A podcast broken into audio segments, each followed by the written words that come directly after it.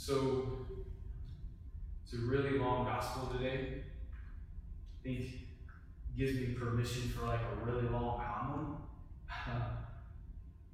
Just kidding. It's only going to be like 45, 50 minutes. Uh, I shortened it from when, when I was preparing. No, but, but in all seriousness, um, I'm going to pray and preach like I normally do.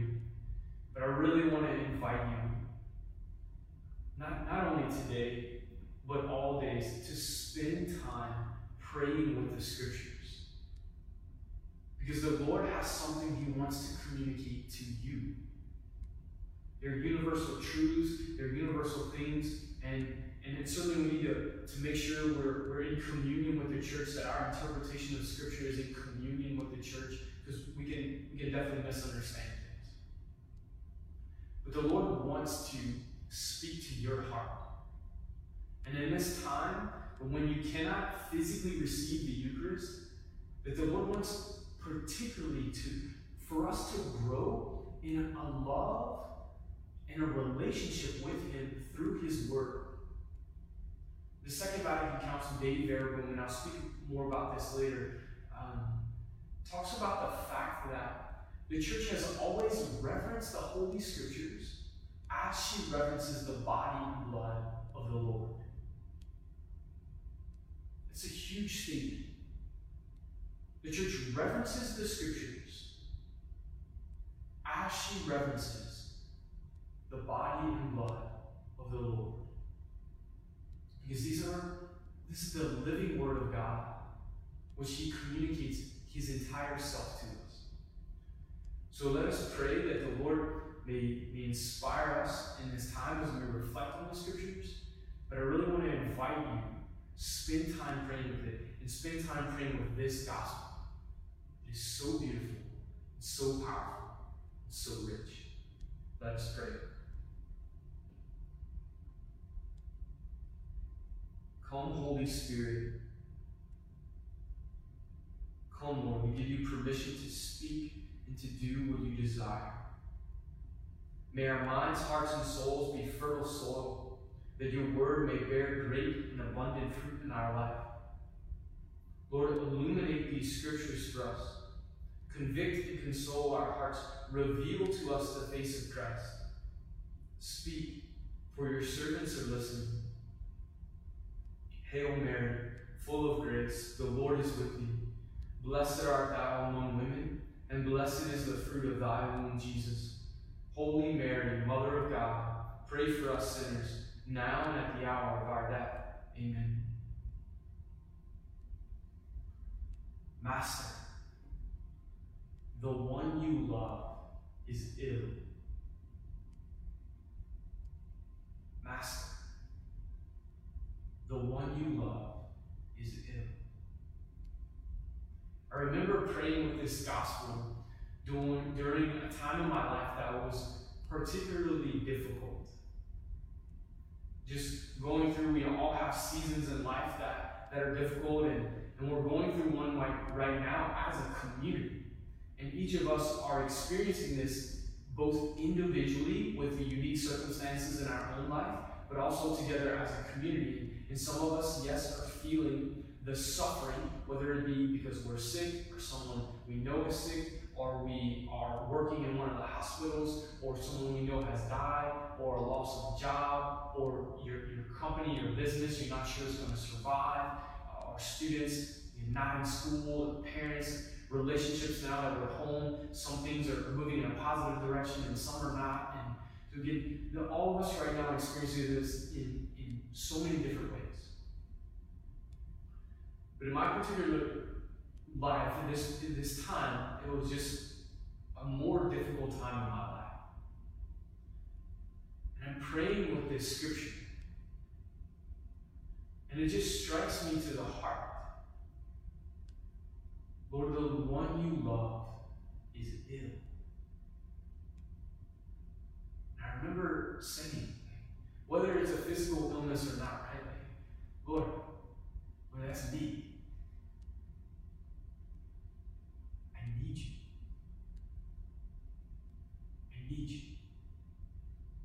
Maybe we can say, like Lazarus, Lord, I'm dying.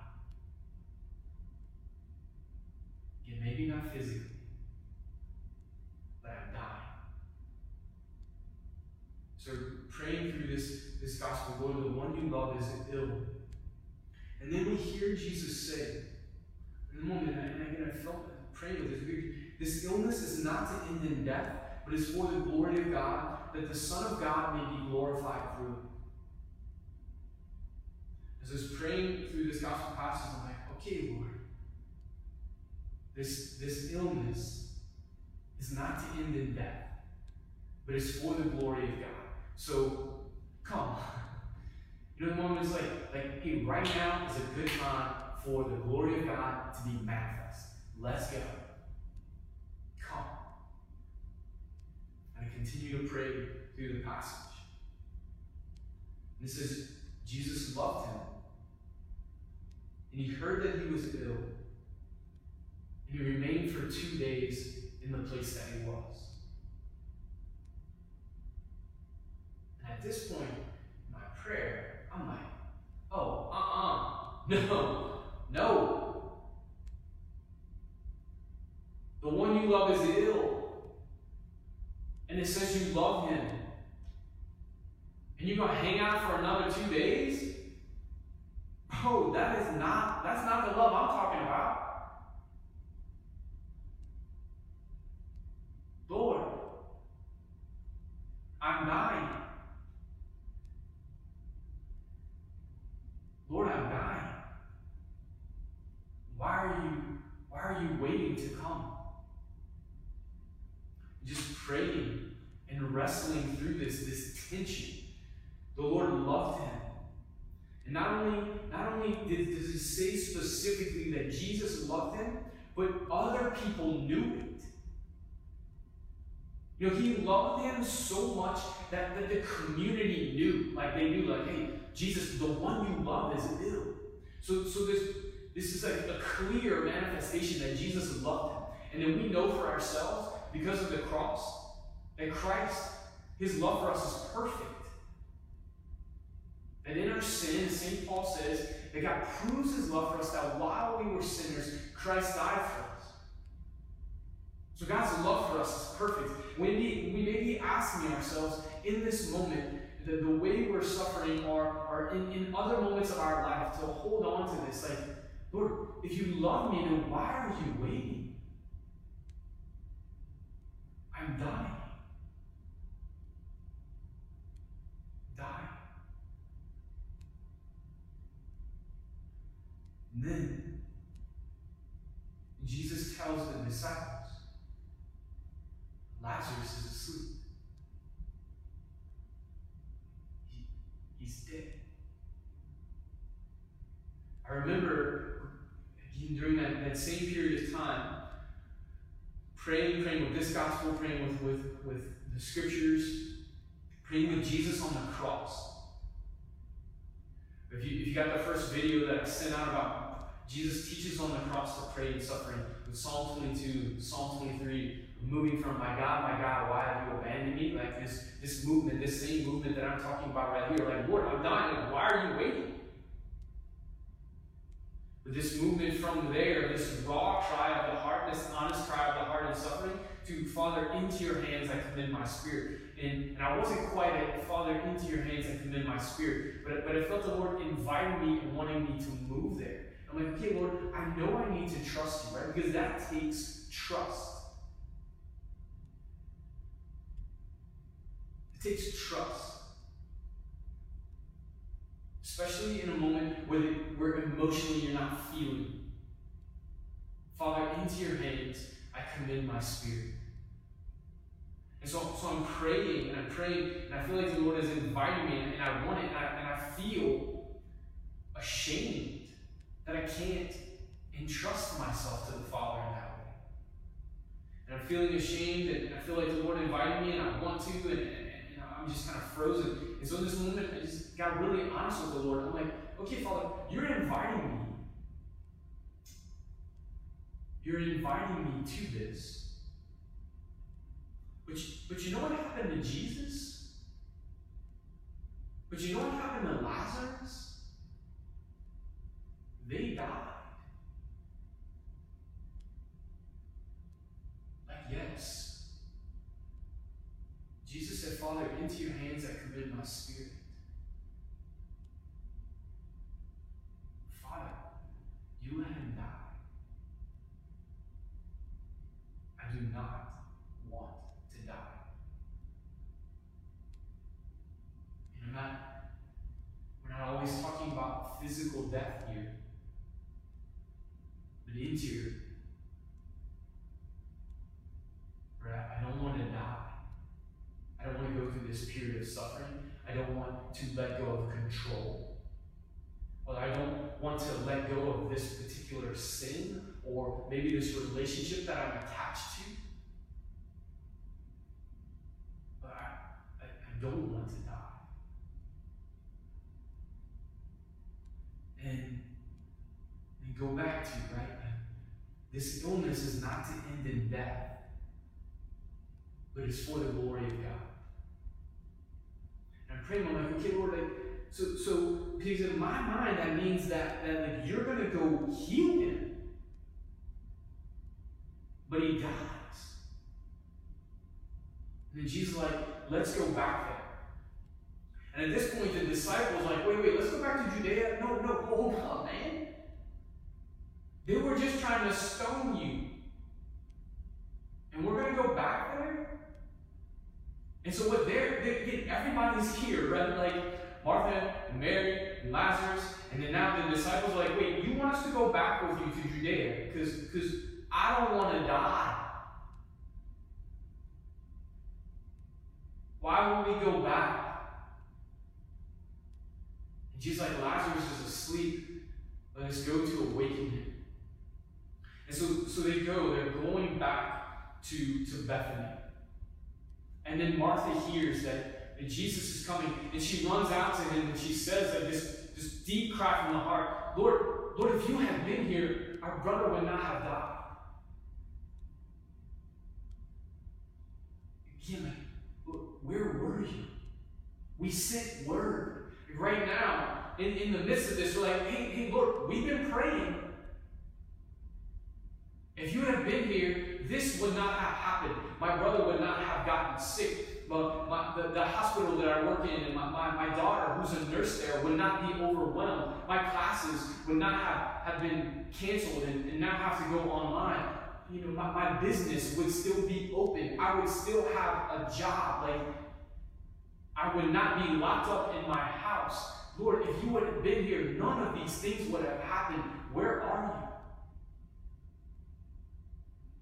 But then Martha, this is Martha's Psalm 22 moment. My God, my God, why have you abandoned me?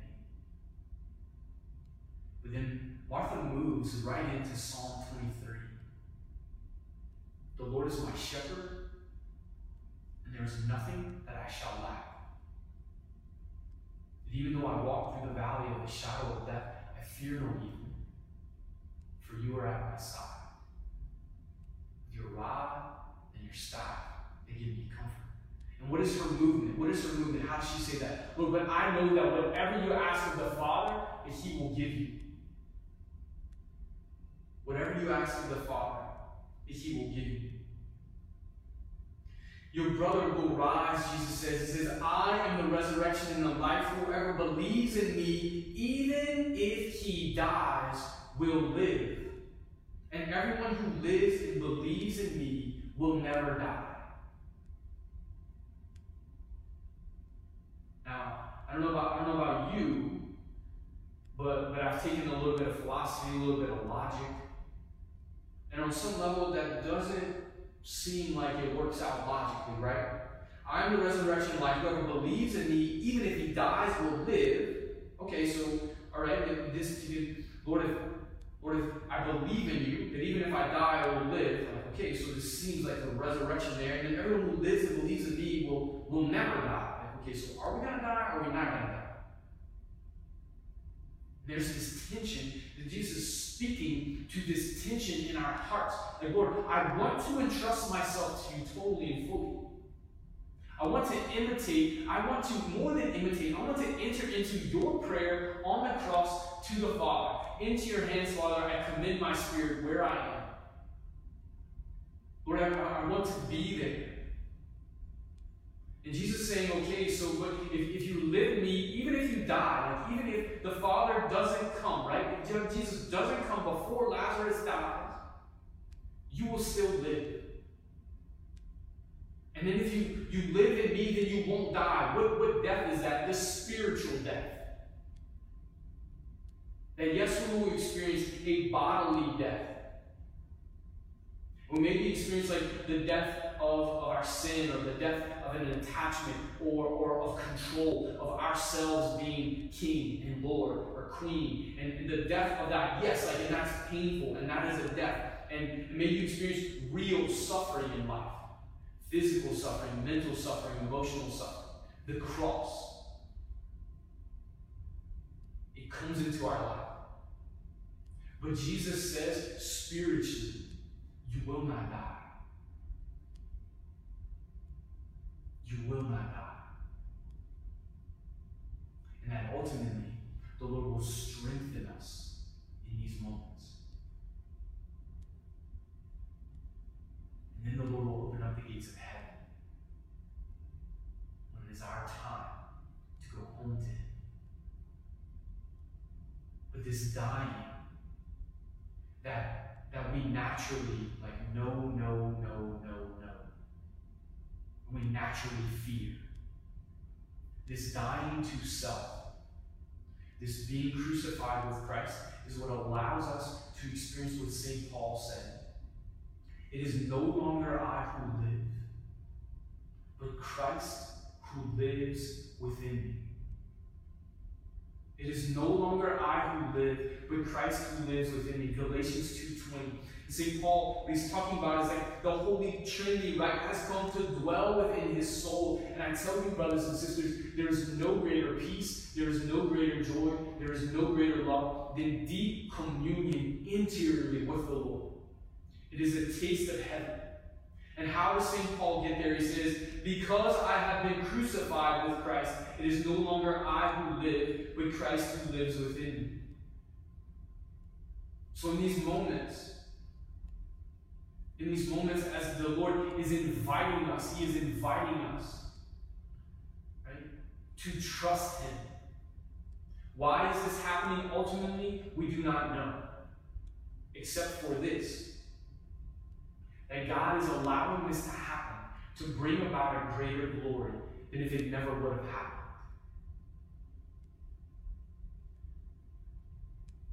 This illness is not to end in death, but for the glory of God.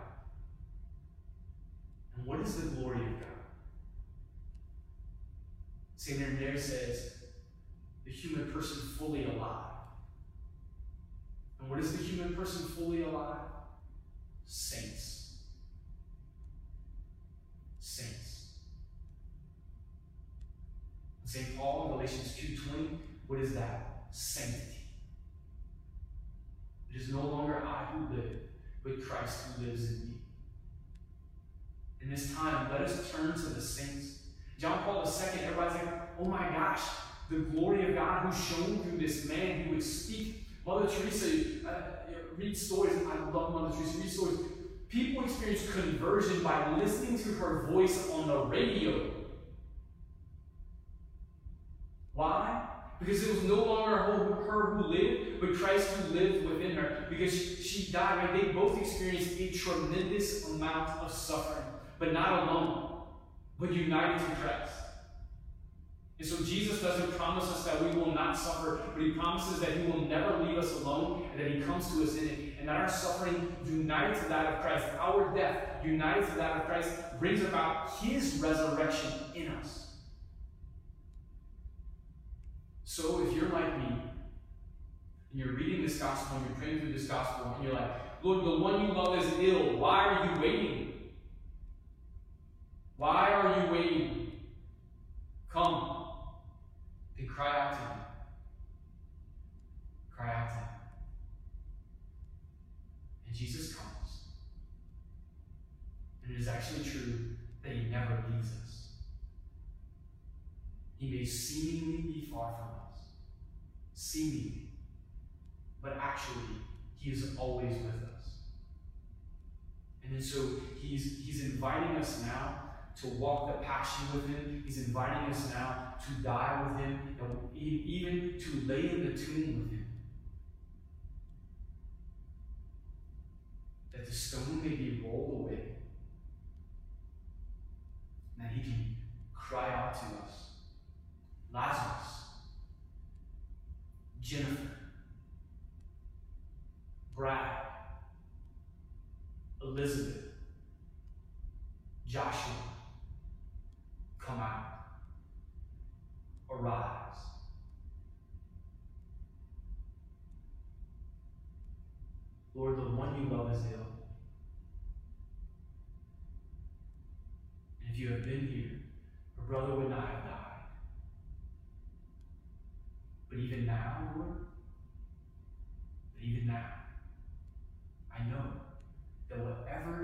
ask God, He will give you. What God brings is life from death. What God wants right now in your life in the midst of this coronavirus craziness is life from death. Let us not be afraid to die with Christ. And it be no longer we who Christ who lives within us.